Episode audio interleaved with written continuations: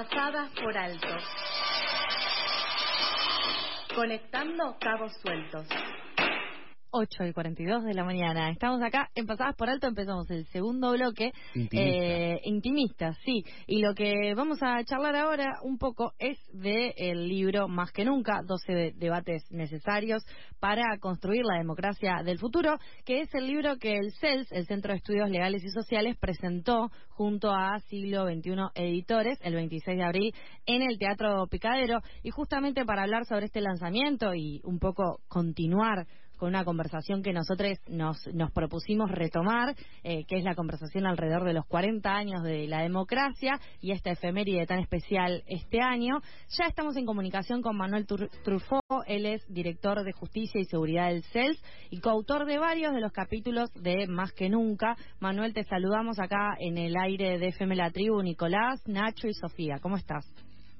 Hola, ¿qué tal? ¿Cómo están? ¿Todo bien? Bien, todo bien. Eh, queríamos eh, leer, queríamos tener ese libro, queríamos leerlo y también charlar eh, con vos porque retoma mucho de los temas que venimos dándole voz y dándole lugar también acá en FM La Tribu. Justamente eh, por eso, por eso te agradecemos este ratito para, para charlar del más que nunca que en primer lugar, como para empezar a, pensar eh, en la referencia directa que, que tiene con el nunca más, justamente por el juego de palabras, pero también por el por la posición que ustedes toman y la- las ganas también que ustedes toman desde el CEL de hacer un enlace directo, eh, el más que nunca con el nunca más, eh, con un hito de, de la recuperación democrática. En ese sentido, ¿qué piensan entre este link? Eh, ¿cómo, exist ¿Cómo armaron la continuidad justamente en este recorrido?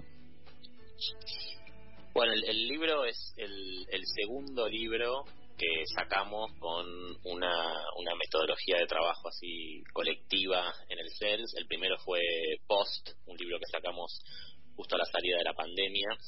Eh, bueno, básicamente nos juntamos colectivamente, pensamos colectivamente los, los tem- las temáticas, los capítulos de qué queremos hablar, de qué queremos contar. Participan todos los, los trabajadores y trabajadoras de- del CELS, todos quienes quieran participar. Y vamos haciendo un proceso colectivo de, de debate y, y luego de escritura también, ¿no? Y en ese sentido, bueno, en, el transcurso de ese proceso surge también eh, la propuesta del título, que obviamente es un, guiño a, una continuidad también con uno de los temas centrales de estos 40 años de democracia que, tiene que ver con la memoria, la verdad y la justicia. Y hay uno de los capítulos que, que habla sobre eso, pero también como es un libro que se piensa no tanto desde el balance, digamos, de los 40 años, sino más bien desde en qué encrucijada estamos actualmente, ¿no?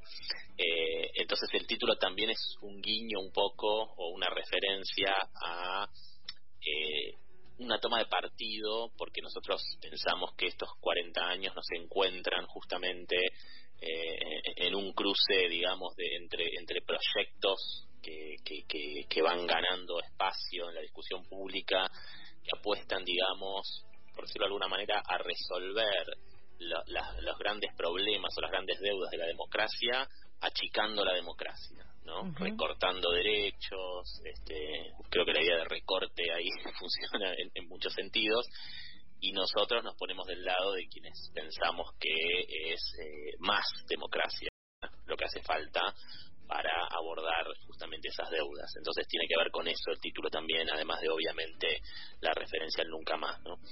Eh, justamente también hemos hablado en, en varias oportunidades acá en el aire eh, cuando, por ejemplo, tratamos algunos debates que tienen que ver con más lo socioambiental o incluso la problemática de vivienda o las cuestiones eh, que atañen al feminismo, al transfeminismo, que ustedes también lo van tocando a lo largo de estas distintas crónicas, en esta situación que a veces se ponen o ponen estos proyectos que hoy en día están candidateados, digamos, y que son una de las propuestas que uno puede elegir durante las, las elecciones, que ponen en su debate político o en sus discursos políticos la cuestión de tener que elegir entre, eh, entre derechos, ¿no? Y, y justamente una pregunta que ustedes se hacen y despliegan durante este libro, que me parece más que interesante también el primer, el primer capítulo, que es Crisis de los 40, digamos, plantean ya un, un- debate al, plantear una, una crisis también con estos 40 años de democracia, que ustedes se preguntan qué banderas colectivas pintamos hoy y justamente hacen una reconstrucción de esas. ¿Qué banderas colectivas encontraron en este debate, en esta construcción de,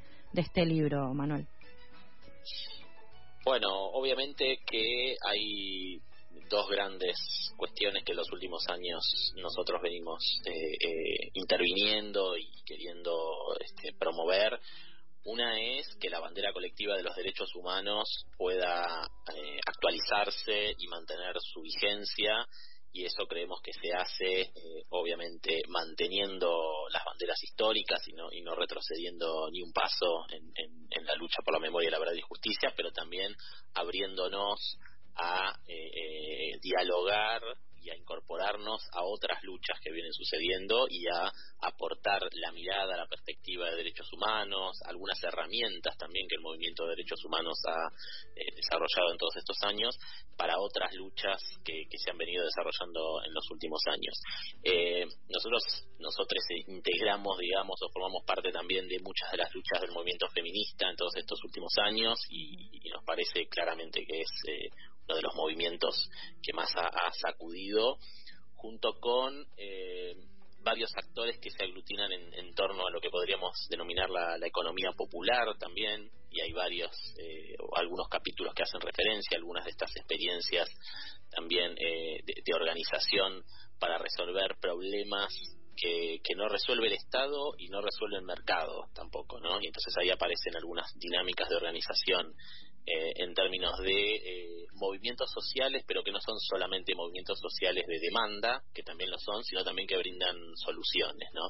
Entonces hay algunas experiencias interesantes en estos últimos años y algunas de esas están eh, reflejadas en el libro, como el, trabajo y la lucha de los cartoneres, las cooperativas de liberades de ex detenidas que salen y, digamos salen a la nada, como dice el título de ese capítulo, y tienen que inventarse, digamos, su vida postpenitenciaria y lo hacen desde la organización cooperativa. Bueno, hay, hay algunas banderas este, colectivas muy interesantes con las que hemos eh, venido articulando estos últimos años y también queríamos reflejar un poco esa, esa apertura ¿no? en, el libro eh, de esos temas por ahí más clásicos de, derechos humanos, que obviamente los que todavía seguimos luchando, a esas nuevas luchas que, que también se, se conectan con las anteriores. ¿no? Quien dice esto es Manuel Tufro, director de Justicia y Seguridad del CELS y coautor de varios capítulos de Más que nunca 12 debates necesarios para construir la democracia del futuro, el nuevo lanzamiento del CELS. Algunos capítulos como los que mencionaba recién, del encierro a la nada, contra el pueblo feminista, Indio malo es el que lucha, desinflar la policía, la verdad entre secretos. La verdad que, mm, eh, Manuel, eh, pudimos ver eh, en este libro y quienes quieran leerlo también lo pueden encontrar en PDF en la página del CELS, varios debates que tienen que ver con, eh, bueno, esto, eh, agrego a, los, a estas banderas que vos estuviste mencionando, por ejemplo, lo que es la lucha de los pueblos originarios, la lucha de eh, las poblaciones migrantes, y en particular, y para ir cerrando, agradeciéndote este rato compartido con nosotros, hay algo que, que a mí me, me llamó bastante la atención, que tiene que ver quizás con la experiencia que, que AUNE atraviesa, ¿no? Pero en este capítulo contra el pueblo feminista ustedes hacen como una una lectura eh, frente a esta frente a este diagnóstico de la derechización, digamos, de, las propuestas políticas. Y justamente eh, una lectura sobre lo que fue el 8 de eh, marzo del 2017, en donde hubo una represión y casi una cacería de militantes feministas, militantes lesbianas y militantes bisexuales, luego de una marcha de un, de un 8M, del primer paro feminista que, que sucedió acá en Argentina, y justamente también podemos pensar como otro de, los hitos de violencia política y de, persecución en este sentido lo que fue el intento de, magnicidio asesinato a CFK, a Cristina Fernández de Kirchner. En ese, en ese lapsus fue muy poco tiempo, pero hubo varias fichas que cayeron y que nos hicieron dar cuenta que quienes elegimos la construcción o el, laburo de la, de la militancia feminista o transfeminista, tenemos cierto, cierto peligro y ustedes lo, lo resumen en una premisa que es a mayor participación política, mayor violencia machista. ¿Querés eh, ahondar un poco más en, este en este capítulo, en esta discusión? Sí, claro. Lo, lo, que nos interesaba era justamente visibilizar que, eh, primero que hay una continuidad de esas reacciones, ¿no? Porque si bien hubo algunos picos más visibles, como por ejemplo eh, la marcha del 8M de 2017, si vamos al año pasado, en algunas provincias hubo situaciones también muy complicadas después de, marchas feministas y, transfeministas, o sea, no es algo que sucedió una sola vez. Eh, y lo, lo, queríamos hacer, queríamos poner de manifiesto esto a través justamente de ese concepto de eh, violencia política en general se utiliza eh, de una manera que, está bien, digamos, ¿no? La, categoría de violencia política contra las mujeres en general se utiliza como referencia a los obstáculos que se le ponen a las mujeres en, ciertos espacios, como por ejemplo los partidos políticos, los sindicatos, ¿no? La, violencia eh, por parte de los varones que integran, digamos, el statu quo de esos espacios y que impiden, digamos, de distintas maneras y con distintos niveles de violencia el desarrollo de, las mujeres ahí. Pero nosotros nos preguntábamos si esta categoría no se puede aplicar también a la violencia que despliega el Estado ¿no? contra las mujeres movilizadas, que es otro tipo de situación, pero que creo que también, o creemos que también se puede leer como desde ese cruce entre violencia política y violencia institucional, ¿no? que sería como la otra categoría que muchas veces se utiliza para hablar de, por ejemplo, la violencia policial en situaciones de, protesta social.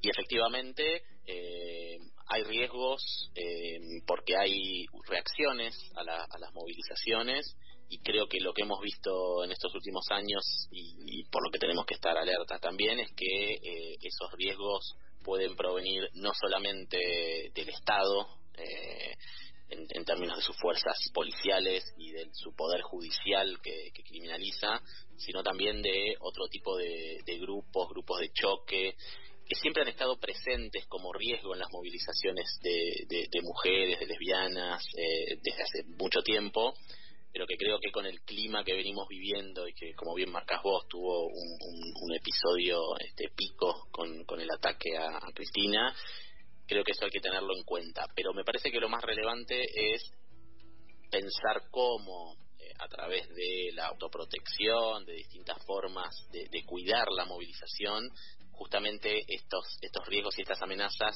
no tengan ese papel de disciplinamiento y de desmovilización que es un poco el objetivo final que, que persiguen, ¿no? Entonces me parece que hay que hay que visibilizar esto, pero también hay que eh, tomar las medidas para que no tengan éxito, por decirlo de alguna manera, estos intentos de disciplinar a través de, la violencia política.